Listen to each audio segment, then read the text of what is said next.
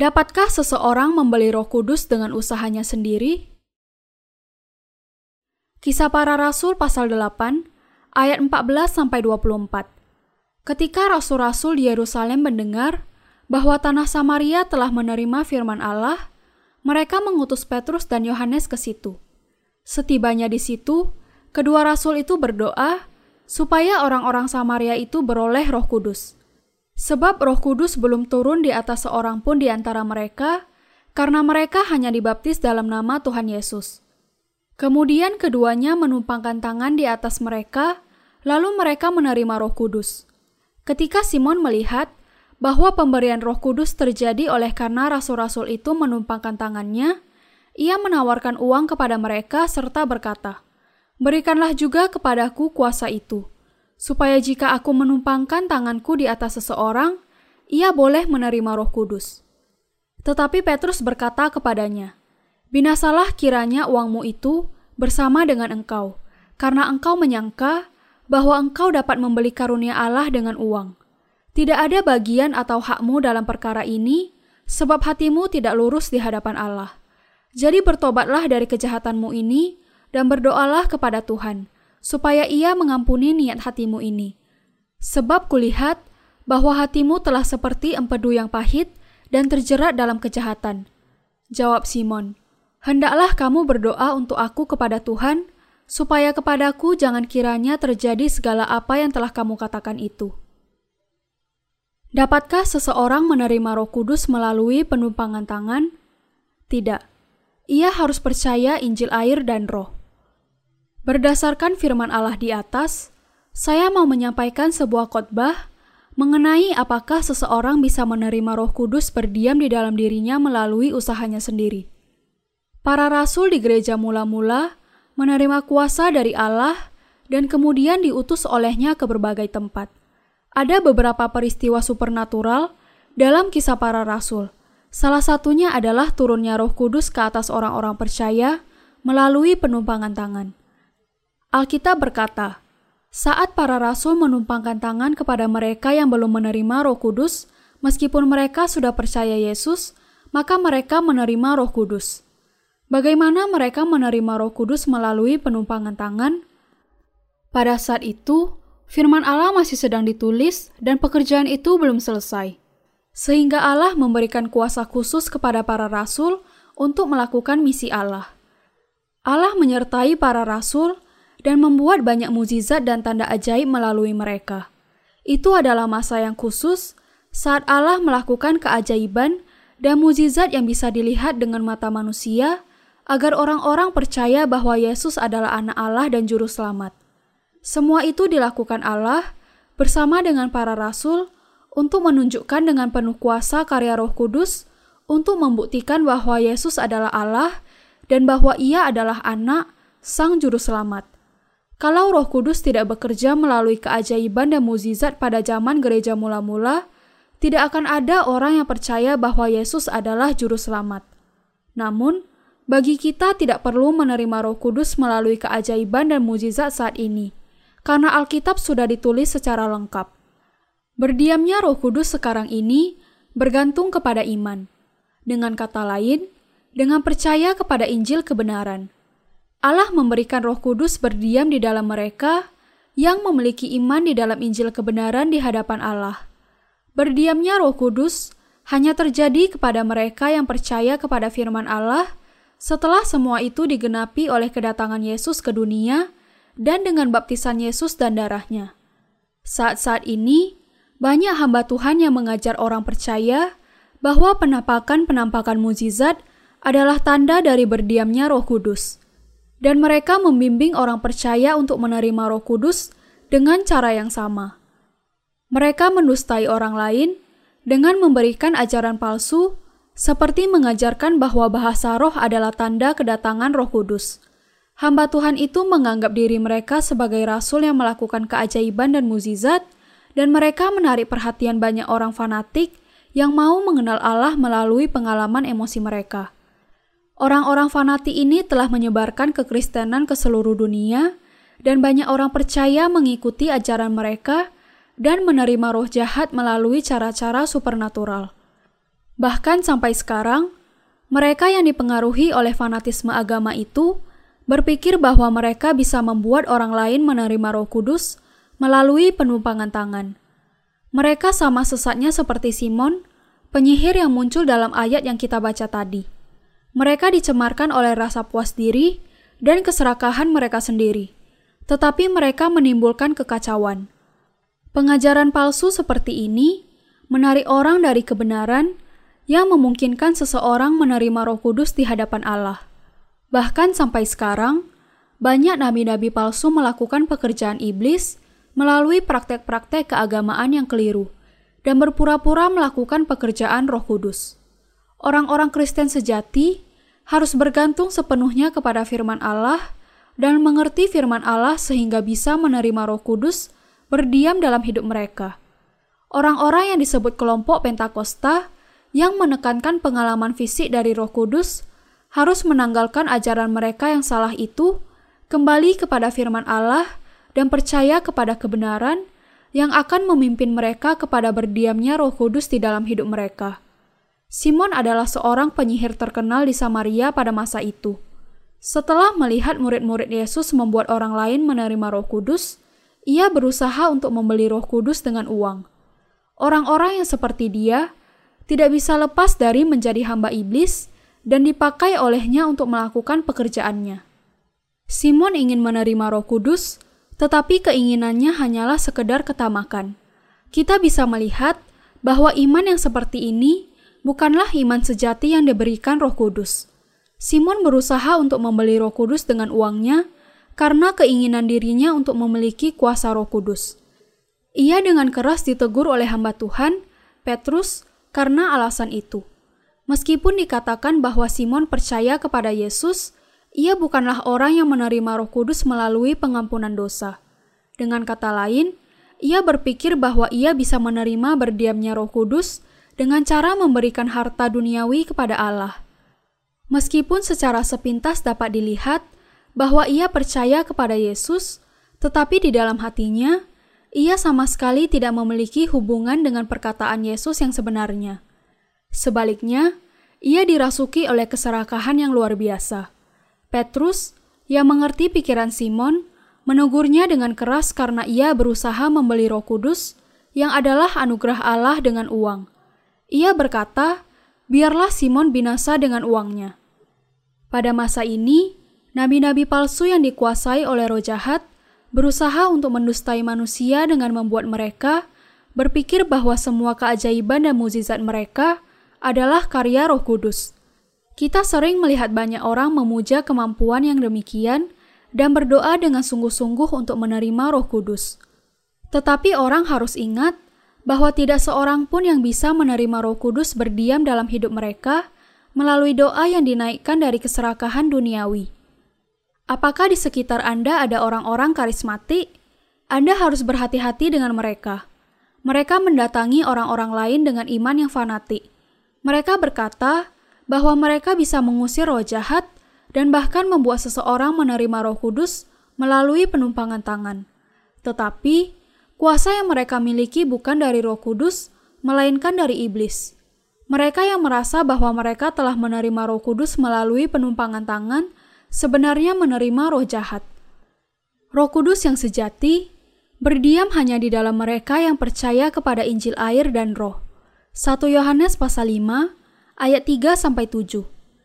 Meskipun Injil air dan roh telah ditulis dengan jelas di dalam Alkitab, tetapi mereka tetap berusaha menjangkau Allah melalui kekuatan dan pengalaman supernatural seperti jatuh pingsan, berkata-kata dalam bahasa roh, meramal, dan mengusir roh-roh jahat.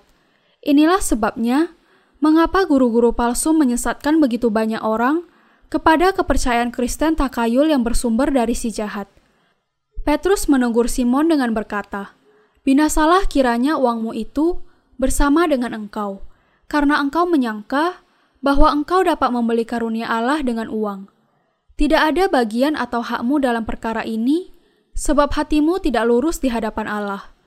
Kita harus menghela nafas penuh keprihatinan atas kenyataan akan begitu banyaknya hamba Tuhan seperti ini masa sekarang ini. Kebanyakan mereka adalah orang-orang karismatik. Mereka menuntut uang dari jemaat mereka. Kita harus menjaga jarak dari iman yang semacam itu dan menerima Roh Kudus berdiam di dalam diri kita dengan percaya kepada Injil air dan Roh yang sejati. Matius pasal 3 ayat 15, 1 Petrus pasal 3 ayat 21, Yohanes pasal 1 ayat 29, Yohanes pasal 19 ayat 21 sampai 23. Orang-orang karismatik bekerja melalui penumpangan tangan. Kita harus menjaga jarak dengan iman yang seperti ini. Beberapa orang sekarang memiliki kepercayaan yang salah bahwa mereka bisa menerima Roh Kudus kalau mereka menerimanya dengan penumpangan tangan dari mereka yang memiliki kuasa. Mereka berpikir bahwa karena Alkitab menulis ada banyak orang yang menerima Roh Kudus melalui penumpangan tangan dari para rasul, maka mereka juga bisa melakukan hal yang sama.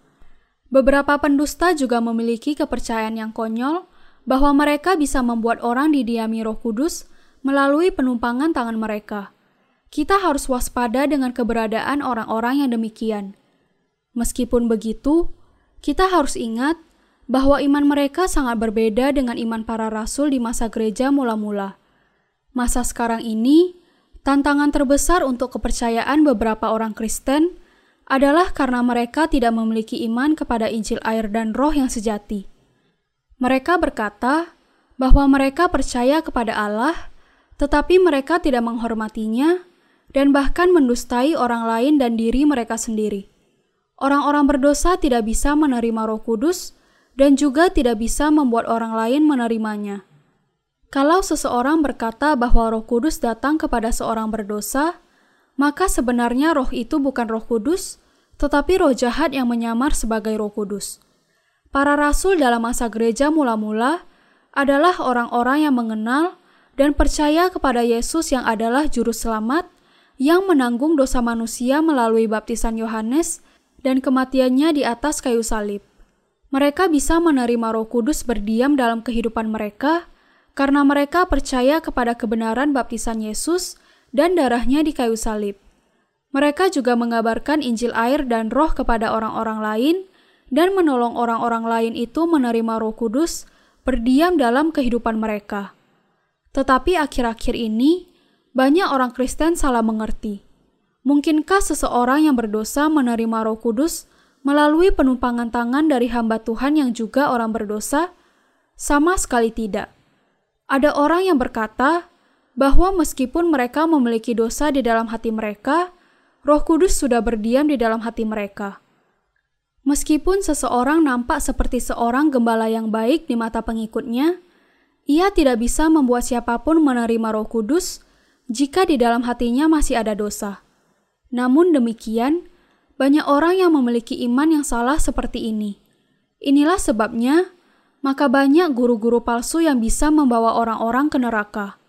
Anda harus mengerti kenyataan bahwa orang-orang yang mengajarkan iman yang demikian adalah guru-guru palsu. Mereka adalah orang-orang yang sudah ditawan oleh iblis. Kalau seseorang memiliki dosa di dalam hatinya, bisakah Roh Kudus berdiam di dalam hati itu? Jawabannya adalah tidak. Lalu, apakah mungkin seseorang yang memiliki dosa di dalam hatinya membuat orang lain didiami Roh Kudus? Sekali lagi, jawabannya tidak.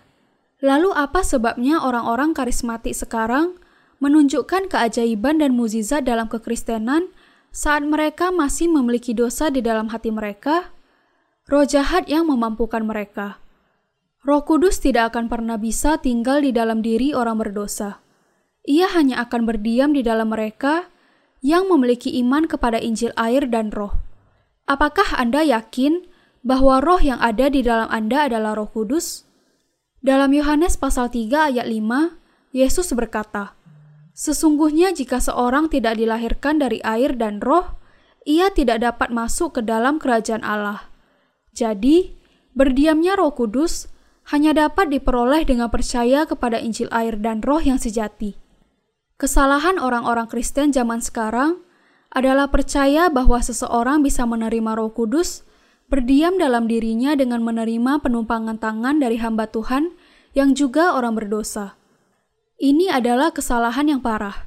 Sekarang ini, banyak orang Kristen dan hamba Tuhan yang percaya bahwa Roh Kudus berdiam di dalam mereka melalui penumpangan tangan. Hubungan antara pengampunan dosa yang sejati dengan penumpangan tangan. Penumpangan tangan adalah cara di mana seseorang mengalirkan sesuatu kepada sesuatu yang lain. Bayangkan begini, kalau kita berbicara ke dalam sebuah mikrofon, suara akan berjalan melalui kabel ke penguat daya dan kemudian keluar melalui pengeras suara sehingga semua orang bisa mendengarkannya. Demikian juga dalam Perjanjian Lama, ketika seorang berdosa menumpangkan tangan kepada binatang korban, ia memindahkan dosanya kepada korban itu, sehingga orang itu diampuni dosanya. Dengan cara yang sama, kuasa Allah dialirkan kepada orang-orang ketika hambanya menumpangkan tangannya ke atas mereka. Dengan demikian, penumpangan tangan memiliki arti memindahkan, mengalirkan. Orang-orang karismatik tidak bisa membuat orang-orang didiami roh kudus melalui penumpangan tangan mereka. Justru, orang-orang lain itu akan menerima roh-roh jahat.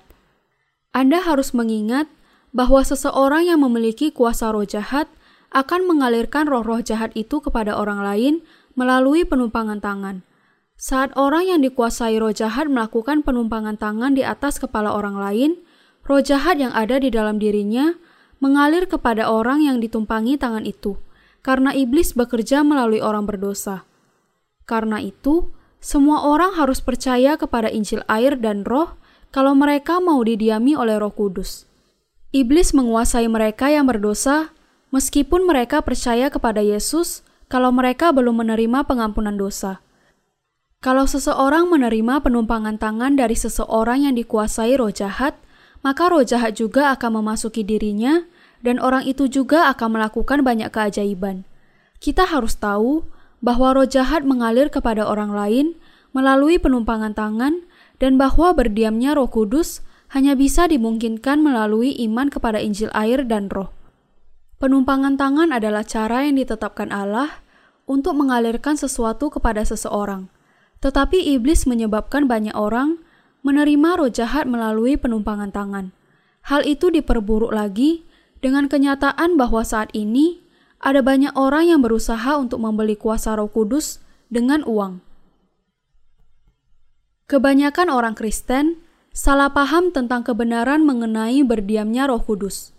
Ketika ditanya bagaimana caranya mereka bisa didiami oleh Roh Kudus, banyak orang menjawab bahwa hal itu mungkin terjadi melalui doa pertobatan atau puasa. Itu tidak benar. Apakah Roh Kudus datang kepada Anda saat Anda menaikkan doa-doa khusus kepada Allah? Tidak. Berdiamnya Roh Kudus terjadi hanya kepada mereka yang percaya kepada Injil air dan Roh. Karena Allah adalah kebenaran, Ia menetapkan hukum untuk menerima Roh Kudus. Apakah Roh Kudus bisa berdiam di dalam orang berdosa? Jawabannya pasti tidak. Seseorang tidak bisa menerima Roh Kudus melalui penumpangan tangan. Meskipun seseorang menghadiri setiap pertemuan kebangkitan rohani yang ada dan berdoa sepenuh kekuatannya kepada Allah untuk menerima kuasa Roh Kudus, Roh Kudus tidak akan pernah bisa dijangkaunya. Orang-orang berdosa bisa dipastikan tidak akan pernah bisa menerima Roh Kudus berdiam di dalam dirinya. Orang-orang berdosa bisa menerima Roh Kudus sebagai anugerah, tetapi hanya kalau mereka menerima pengampunan dosa dengan percaya kepada Injil air dan Roh. Seseorang yang tidak mengenal Injil air dan Roh tidak akan bisa didiami oleh Roh Kudus.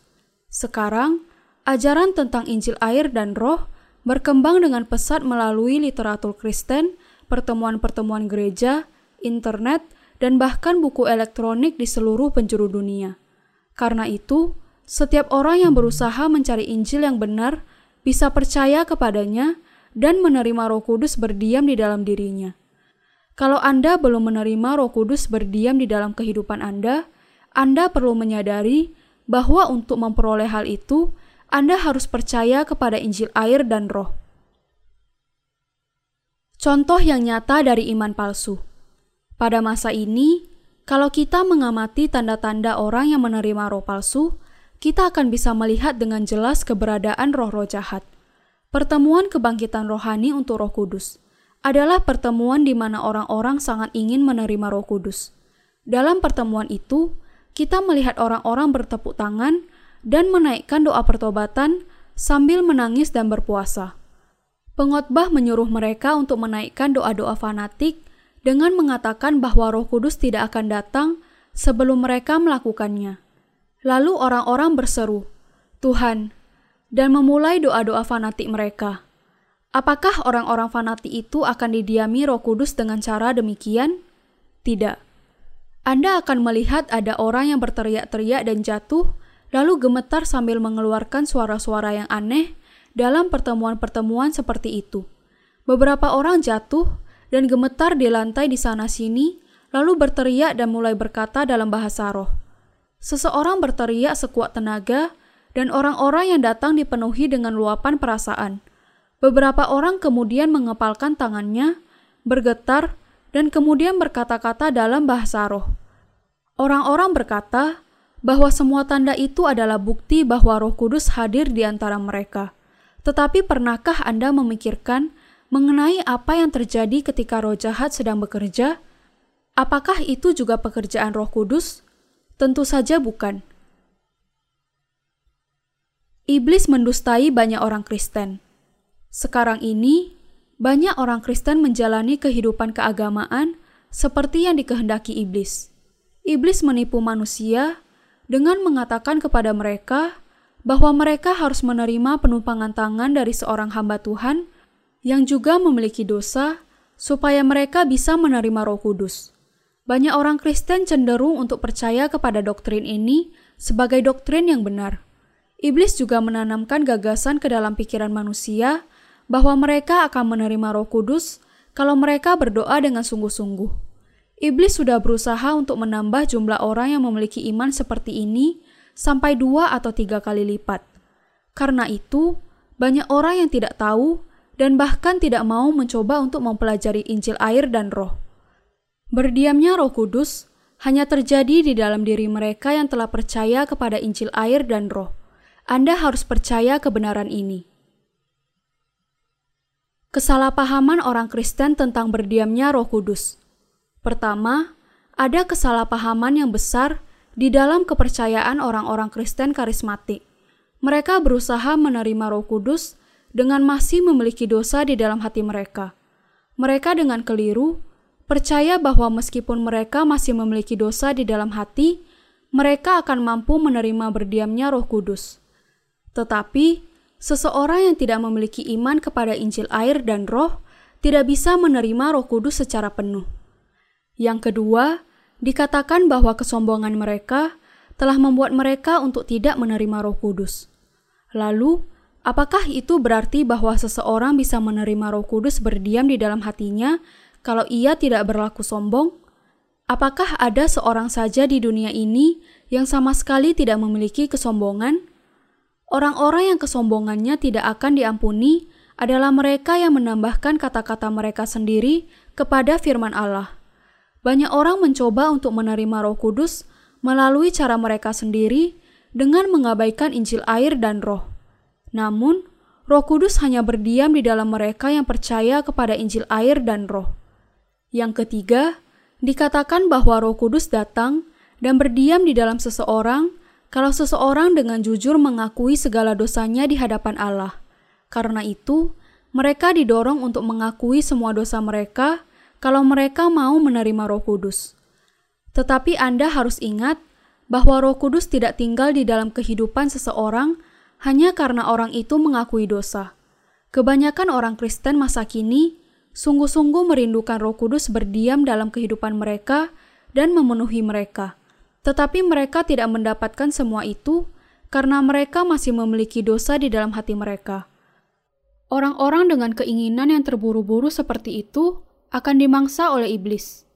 Yang keempat, beberapa orang berkata bahwa kita bisa menerima Roh Kudus berdiam di dalam kita kalau kita dengan sungguh-sungguh meminta kepada Allah untuk memberikannya kepada kita. Tetapi hal itu juga tidak bisa kita dapatkan dengan mengemis kepada Allah. Ini juga pandangan yang keliru.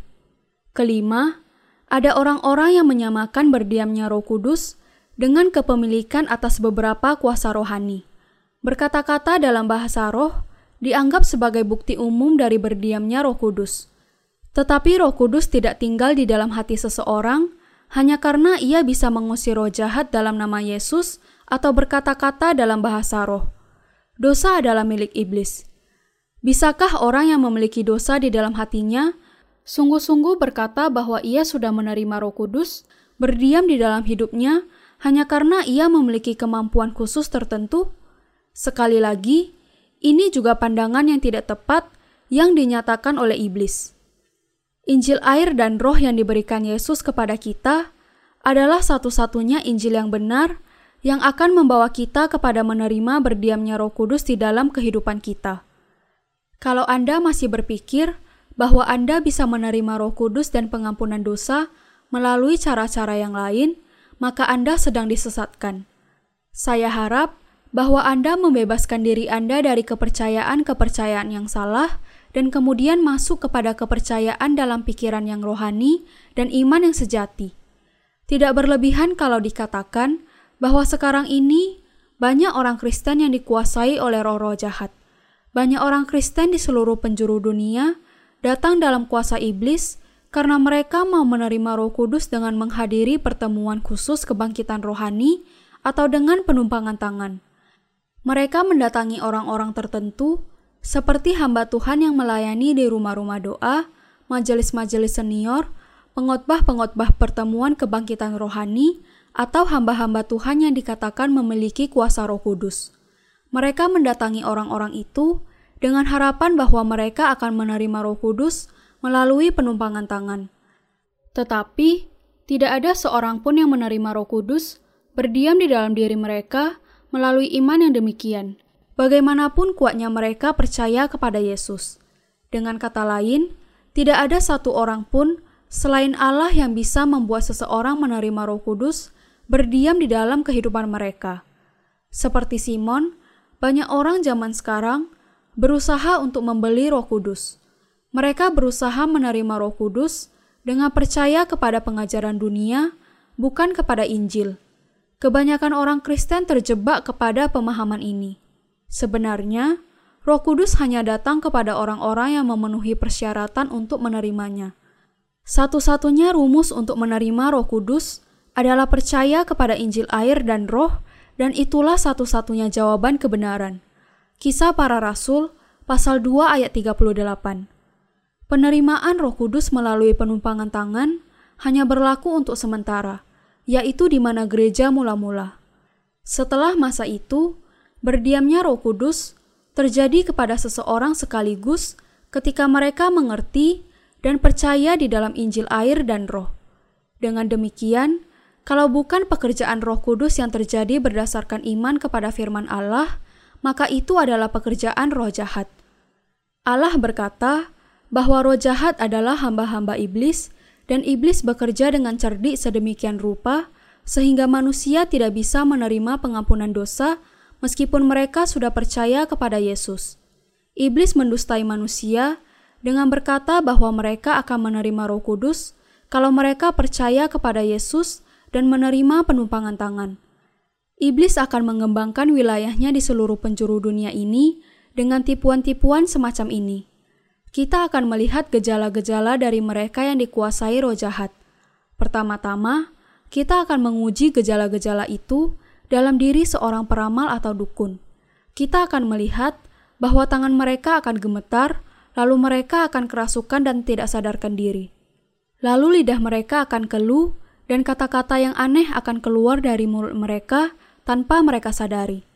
Mereka berkata-kata dalam bahasa-bahasa asing. Baik dukun-dukun maupun orang-orang Kristen yang dikuasai roh jahat melalui penumpangan tangan, sama-sama memiliki pengalaman ini. Ketika seseorang yang memimpin kebaktian kebangkitan rohani berteriak, "Dengan api, dengan api, dengan api!" Orang-orang yang hadir akan menjadi sangat bersemangat dan kehilangan kendali diri. Orang-orang yang ingin mendapat penumpangan tangan akan maju ke depan, lalu tangan mereka akan gemetar dan berkata-kata dalam bahasa yang aneh. Gejala-gejala ini adalah karya roh jahat yang menyamar menjadi roh kudus. Orang-orang yang dirasuki oleh roh jahat yang bisa dipanggil oleh peramal atau dukun dari setiap agama tradisional mana pun menunjukkan tanda-tanda yang sama dengan orang-orang Kristen yang baru saja ditumpangi tangan. Tetapi banyak orang yang salah paham mengenai hal ini meskipun ada buktinya.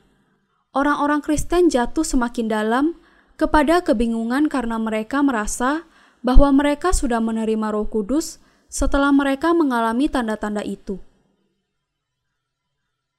Iblis bekerja di antara orang Kristen seperti seorang peramal. Iblis memampukan orang-orang yang dikuasai roh jahat untuk mengucapkan doa-doa yang bersifat seperti nubuat. Mereka bernubuat dengan mengatakan, "Engkau akan menjadi pemimpin yang sangat dihargai. Ribuan domba akan merumput di hadapanmu. Allah akan melatihmu di masa yang akan datang dan menjadikanmu sebagai pemimpin yang sangat dihargai." Kepada orang-orang lain, mereka akan mengucapkan kata-kata yang penuh tipuan, seperti "Engkau akan menjadi hamba Allah." Engkau akan menjadi hamba Allah yang sangat berhasil. Untuk mendorong agar orang-orang itu mengikuti mereka dan hidup sebagai hamba-hamba iblis sepanjang kehidupan mereka. Para peramal juga sering mengatakan apa yang akan terjadi di masa depan seseorang. Di masa yang akan datang, engkau harus berhati-hati kepada air engkau akan mendapatkan uang yang banyak sekali. Seorang yang berpangkat tinggi akan datang dari timur dan menolongmu. Semua itu adalah contoh dari apa yang mereka beritahukan kepada orang-orang lain. Tanda-tanda pertama dari orang-orang yang dikuasai roh jahat adalah bahwa mereka akan membuat nubuat-nubuat palsu. Lalu mereka berkata-kata dalam bahasa roh sampai mereka sendiri tidak mengerti apa artinya. Mereka kemudian gemetar dan bahkan menunjukkan tanda-tanda terganggunya kepribadian mereka. Kalau Anda bertemu dengan seorang peramal atau dukun, bisakah Anda mengatakan bahwa mereka sepenuhnya memiliki kepribadian yang sempurna? Mereka sering berkata kasar, bahkan kepada orang-orang yang lebih tua daripada mereka. Orang-orang yang sungguh-sungguh didiami Roh Kudus menerima Roh Kudus dengan percaya kepada kebenaran Alkitabiah yang berkata bahwa Yesus membasuh dosa dunia melalui baptisan dan darahnya di kayu salib. Orang-orang ini juga menolong orang lain untuk mengerti dan percaya kepada Injil air dan roh dan menolong mereka untuk menerima pengampunan dosa dan didiami oleh roh kudus. Mereka sendiri terus berusaha untuk hidup dengan benar dan kepribadian mereka sangat utuh dan sempurna dalam membawa orang-orang lain kepada iman yang penuh berkat, kepada Allah dan kepada kehidupan yang dikehendaki Allah. Allah senantiasa mendampingi mereka untuk menjaga agar mereka tetap kudus pada saat pikiran mereka senantiasa memiliki kecenderungan untuk kembali kepada dunia. Orang-orang benar yang menerima pengampunan dosa sungguh-sungguh berbeda dengan orang-orang yang kepribadiannya telah dibinasakan oleh roh-roh jahat. Kepribadian yang benar hidup kembali kalau seseorang menerima pengampunan dosa dan dengan demikian menerima berdiamnya Roh Kudus. Selanjutnya, orang-orang benar sangat peduli dengan mereka yang berada di dalam situasi yang tidak menyenangkan tentang apa yang mereka butuhkan dari firman Allah, berdoa untuk mereka agar mereka bisa dibebaskan dan secara nyata memberikan pengorbanan diri untuk menolong mereka. Sebaliknya, kita bisa melihat di antara mereka yang dikuasai roh-roh jahat, kepribadian mereka sudah benar-benar dibinasakan. Iblis mengendalikan mereka dan mencondongkan orang-orang itu kepada kehendaknya karena mereka merasa bahwa hal-hal seperti gemetar atau berkata-kata dalam bahasa roh adalah karunia roh kudus. Tetapi, sebenarnya pengalaman-pengalaman seperti itu tidak selalu karunia roh kudus. Ada begitu banyak hamba Tuhan yang bangga dengan kemampuan mereka seperti bernubuat dalam nama Allah, mampu melakukan banyak keajaiban dan berkata-kata dalam bahasa roh. Tetapi kalau mereka masih memiliki dosa di dalam hati, maka itu menjadi bukti bahwa kemampuan mereka berasal dari si jahat dan mereka dikuasai roh jahat. Karena itu, mereka tidak bisa membuat orang lain didiami roh kudus. Justru membuat orang lain juga dikuasai roh jahat. Dan karena iblis memang pendusta, maka kemampuannya itu akan dapat hilang dengan cepat. Ada perbedaan yang sangat nyata antara pekerjaan Roh Kudus dengan pekerjaan roh-roh jahat. Meskipun nampaknya pekerjaan Roh Kudus tidak nampak dalam pengalaman-pengalaman ajaib pada mulanya, Tetapi kuasa Allah bertumbuh di dalam hati orang-orang benar dengan tidak henti-hentinya seperti matahari di pagi hari. Orang-orang Kristen yang dikuasai roh jahat. Mengapa ada begitu banyak orang dikuasai roh jahat meskipun mereka berusaha menerima Roh Kudus? Karena mereka menerima roh jahat melalui penumpangan tangan nabi-nabi palsu. Yang sangat mengejutkan, kita bisa melihat banyak orang percaya kepada Yesus yang tubuh dan jiwanya telah hancur karena mereka menerima roh jahat melalui penumpangan tangan dari nabi-nabi palsu. Orang-orang ini tidak memiliki hubungan dengan Allah karena iman mereka tidak berdasarkan Alkitab. Mereka sibuk menggunakan kemampuan mereka tanpa menyadari bahwa apa yang mereka lakukan telah menyebabkan banyak orang jatuh menjadi hamba iblis. Mengapa mereka begitu giat menonjolkan kuasa mereka dalam kekristenan? Karena kuasa yang mereka miliki akan segera lenyap kalau tidak pernah mereka pakai. Karena itu, mereka menjadi sangat sibuk. Mereka harus terus-menerus berdoa dan melakukan keajaiban dan mukjizat di dalam nama Yesus. Orang-orang yang berkata, "Aku sudah menerima karunia mengabarkan Injil," akan selalu mengabarkan Injil palsu karena kalau tidak, maka kuasa karunia palsu yang membawa sukacita palsu di dalam kehidupan mereka itu akan segera lenyap. Kalau orang-orang itu tidak setia menunjukkan kemampuan dari roh jahat dalam berkata-kata dalam bahasa roh, menyembuhkan atau bernubuat, dengan kata lain, tidak setia melakukan pekerjaan iblis, maka iblis itu akan membuat mereka menjadi sakit. Sama seperti seorang peramal atau dukun menjadi sakit kalau ia melupakan peranannya sebagai hamba iblis. Itulah sebabnya, maka mereka harus selalu menggunakan karunia yang mereka terima dari iblis dengan setia, kalau mereka tidak mau ditinggalkan dalam penderitaan setelah mereka menggunakan seluruh kuasa yang mereka miliki. Saya pernah mengenal seseorang yang memiliki kepercayaan besar kepada Yesus dan nampaknya memiliki banyak kuasa dari Allah. Ia mendorong orang-orang untuk menerima Roh Kudus secara penuh dan memimpin pertemuan kebangkitan rohani di mana ia mengusir roh-roh jahat melalui penumpangan tangan dan juga menunjukkan tanda-tanda ajaib seperti berkata-kata dalam bahasa roh dan menyembuhkan orang sakit.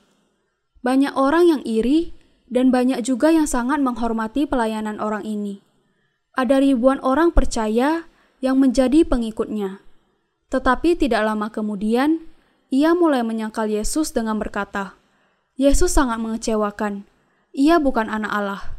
Ia bahkan mengutuk Yesus Kristus dan bahkan mengaku bahwa dialah Allah yang sebenarnya.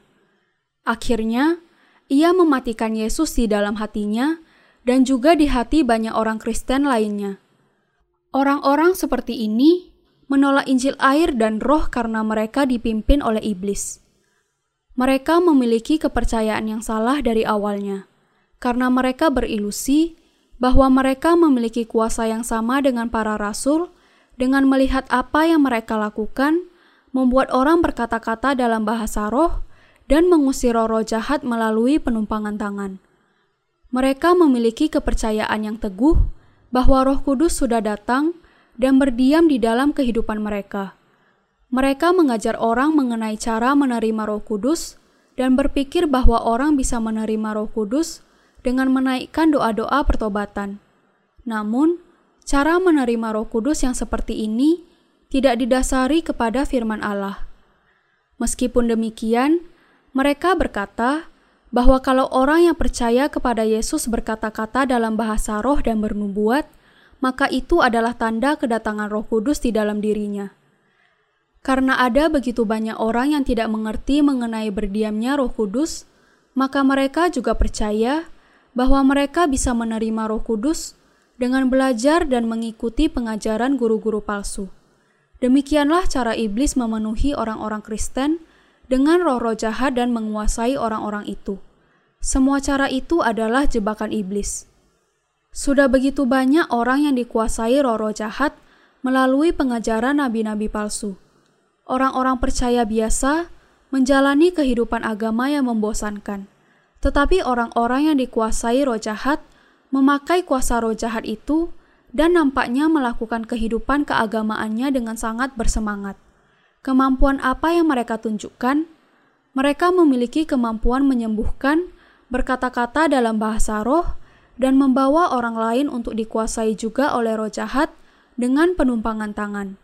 Kita harus tahu bahwa penumpangan tangan adalah satu cara untuk menyalurkan sesuatu kepada orang lain dan bahwa kerajaan kegelapan telah berkembang secara luar biasa dengan cara ini. Roh jahat bekerja melalui ketamakan manusia. Iblis bekerja seperti Simon dari Samaria dalam bagian firman Allah yang kita baca di atas.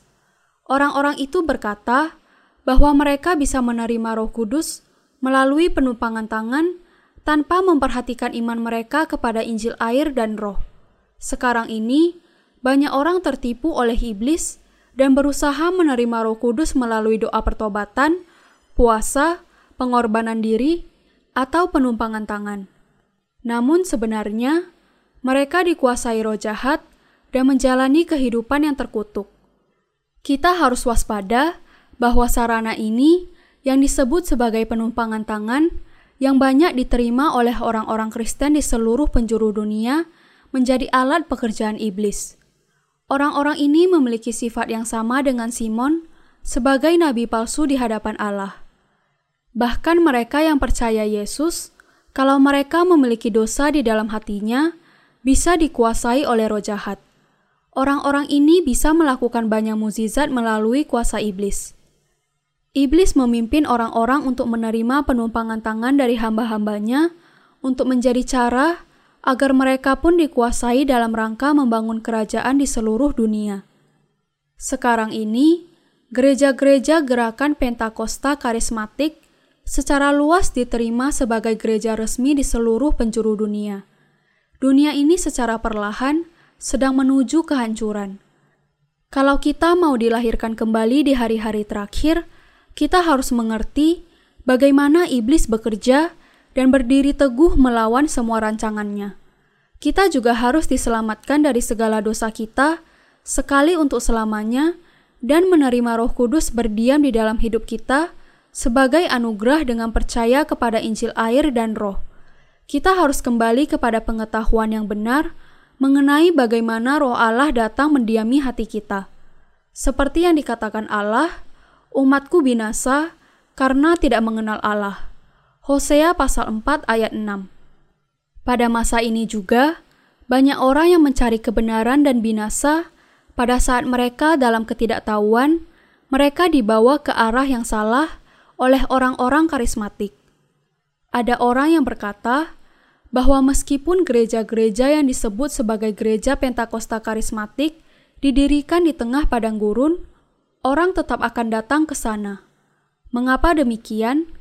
Orang-orang karismatik mengembangkan gerejanya dengan membingungkan orang-orang lain dengan kuasa palsu mereka yang membuat orang-orang lain itu dikuasai roh-roh jahat melalui penumpangan tangan. Salah satu kelebihan mereka adalah kalau sekali saja seseorang dirasuki roh jahat melalui penumpangan tangan, maka orang-orang itu akan menjadi sangat bersemangat dalam kehidupan keagamaan. Tindakan lain dari orang-orang karismatik adalah bahwa mereka mempersembahkan sejumlah besar uang kepada gereja mereka dan tanpa syarat menjadi orang percaya yang sangat fanatik. Banyak sekali orang Kristen yang sangat antusias dengan penginjilan melalui kuasa roh jahat, tetapi mereka pasti akan masuk neraka tanpa mereka sadari. Orang-orang ini yang percaya dengan penuh semangat kepada kuasa si jahat sebagai usaha untuk keselamatan mereka, juga memandang ke depan, ke surga, tanpa keraguan sedikit pun. Namun mereka memiliki dosa di dalam hati mereka dan tetap akan binasa. Kalau mereka ditanya, Apakah Anda masih memiliki dosa di dalam hati Anda, walaupun Anda sudah percaya kepada Allah? Maka mereka akan menjawab bahwa sangat wajar kalau mereka masih berdosa. Mereka percaya bahwa tidak mungkin seseorang tidak memiliki dosa di dalam hati, meskipun orang itu sudah percaya kepada Yesus. Orang cenderung berpikir bahwa mereka layak masuk ke dalam kerajaan surga meskipun mereka memiliki dosa di dalam hati mereka, karena mereka merasakan kepuasan bahwa mereka telah percaya kepada Yesus dan memiliki kuasa palsu itu. Betapa konyolnya pendapat mereka itu. Alasan dari kepercayaan mereka yang kuat itu adalah karena mereka memiliki semacam kemampuan supernatural. Mereka memiliki pengalaman berkata-kata dalam bahasa roh, mendapat penglihatan, dan menyembuhkan orang sakit, dan dengan penuh keyakinan percaya bahwa semuanya itu adalah karya Roh Kudus. Karena itu, mereka berkata kepada diri sendiri bahwa mereka sudah sungguh-sungguh menerima penebusan dan menerima Roh Kudus melalui pengalaman-pengalaman itu. Karena orang-orang itu memiliki pengetahuan yang tidak sempurna mengenai firman keselamatan, mereka sama sekali tidak yakin akan keselamatan mereka kalau mereka tidak memiliki tanda-tanda yang bisa mereka lihat. Karena itu, orang-orang ini berusaha sekuat tenaga untuk menemukan bukti-bukti yang bisa mereka lihat sebagai jaminan keselamatan, dan kemudian mereka justru dipakai iblis dalam pekerjaannya. Karena orang-orang ini berusaha menemukan jawaban Allah melalui doa pertobatan atau pengorbanan diri, dan bukannya percaya kepada Injil air dan Roh maka mereka justru menerima roh jahat dan bukannya roh kudus. Iblis menuduh manusia dengan berbisik di telinga mereka. Engkau sudah berdosa, bukan? Dan membuat mereka menuduh diri mereka sendiri. Ada seseorang yang saya kenal yang sekarang telah menerima pengampunan dosa dan roh kudus. Ada sesuatu yang terjadi kepadanya sebelum ia dilahirkan kembali, saat ia masih menjadi orang percaya yang bimbang kepada Yesus. Orang ini berkata-kata dalam bahasa roh dan melakukan banyak mukjizat. Meskipun ia sering menangis dan berdoa pertobatan di malam hari, dan ia sudah percaya Yesus, tetapi dosa di dalam hatinya terus-menerus menyiksanya. Saat itulah bisikan-bisikan iblis dimulai. Engkau sudah berdosa, karena itu lebih baik engkau mati. Iblis sering datang kepadanya untuk mendakwanya, menyiksanya dengan mengingatkannya kepada dosa-dosanya. Iblis membawanya kepada sikap menyalahkan diri dan menghakimi diri sendiri. Dan orang ini hanya bisa mengakui dosa-dosa yang ada di dalam hatinya.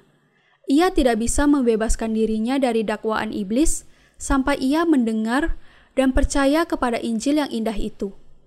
Anda harus tahu bahwa mereka yang tidak percaya kepada Injil air dan roh akan menjadi mangsa si jahat. Apakah Anda berpikir bahwa ada orang yang belum menerima pengampunan dosa dan bisa menolak kuasa iblis? Orang yang tidak berpegang kepada Injil air dan roh yang benar akan ditawan dan disiksa oleh iblis. Injil air dan roh dari Allah adalah sesuatu yang mutlak diperlukan dalam mengusir iblis.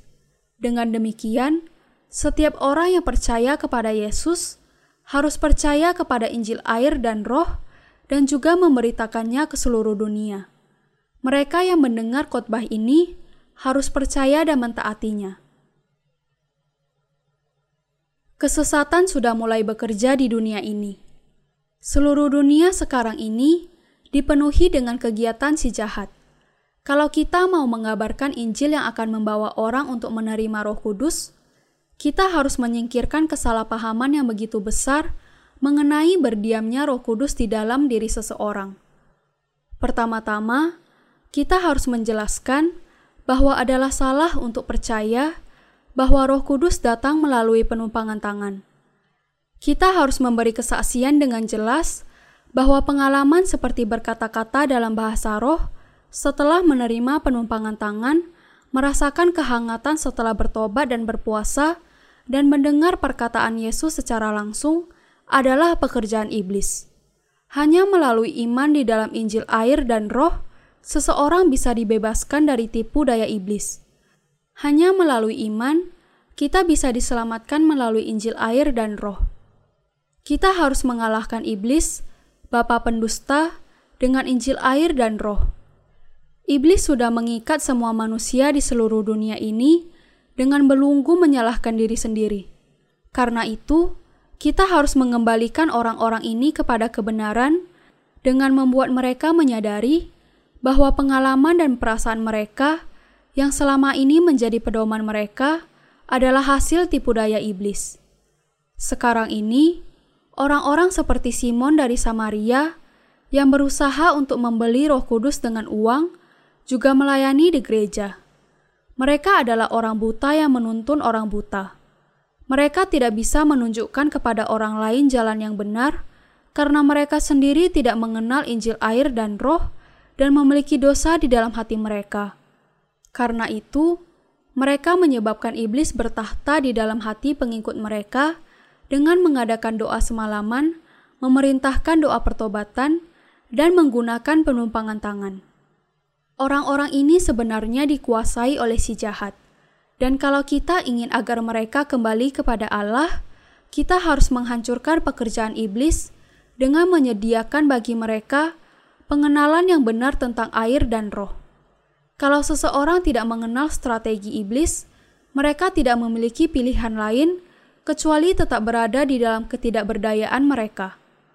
Seperti yang pernah saya katakan, melakukan mujizat seperti berkata-kata dalam bahasa roh dan mengeluarkan nubuat setelah menerima penumpangan tangan adalah pekerjaan iblis. Dengan kata lain, kuasa dari orang-orang karismatik dimanifestasikan melalui pekerjaan roh jahat kita harus mengajar kepada mereka. Iblis yang bekerja di dalam kamu, kalau ada dosa di dalam hatimu. Kalau engkau berpikir bahwa Roh Kudus berdiam di dalam kamu, meskipun engkau memiliki dosa di dalam hatimu, maka engkau sudah terjebak kepercayaan dalam tipu daya iblis. Iman para rasul dan orang-orang yang menerima penumpangan tangan di dalam kisah para rasul pasal 8 berada dalam kategori yang sama karena kedua belah pihak sudah sama-sama mengenal Injil air dan roh. Tetapi iman para rasul sama sekali berbeda dengan iman kebanyakan orang Kristen masa kini yang percaya bahwa hanya sekedar penumpangan tangan akan menyebabkan mereka menerima roh kudus. Apakah seseorang menerima roh kudus dengan penumpangan tangan oleh seseorang yang sudah menerima pengampunan dosa? Tidak. Alkitab berkata, bahwa roh Allah melayang-layang di atas permukaan air.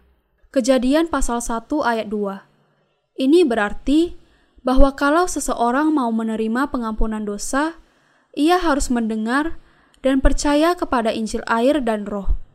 Allah mengutus roh kudus sebagai anugerah kepada orang Kristen yang sudah lahir baru yang percaya kepada Injil air dan roh. Kita harus selalu mengingat bahwa hal itu seperti menentang Injil air dan roh yang diberikan Allah bagi kita untuk menyelamatkan kita dari dosa, yaitu kalau kita mengajar orang-orang untuk mencari penumpangan tangan untuk menerima Roh Kudus. Berkata bahwa seseorang bisa memberikan Roh Kudus kepada orang lain berarti menghina Allah, dan orang-orang seperti ini akan dengan mudah jatuh kepercayaan dalam jeratan iblis. Kita tidak boleh membiarkan hal seperti itu terjadi.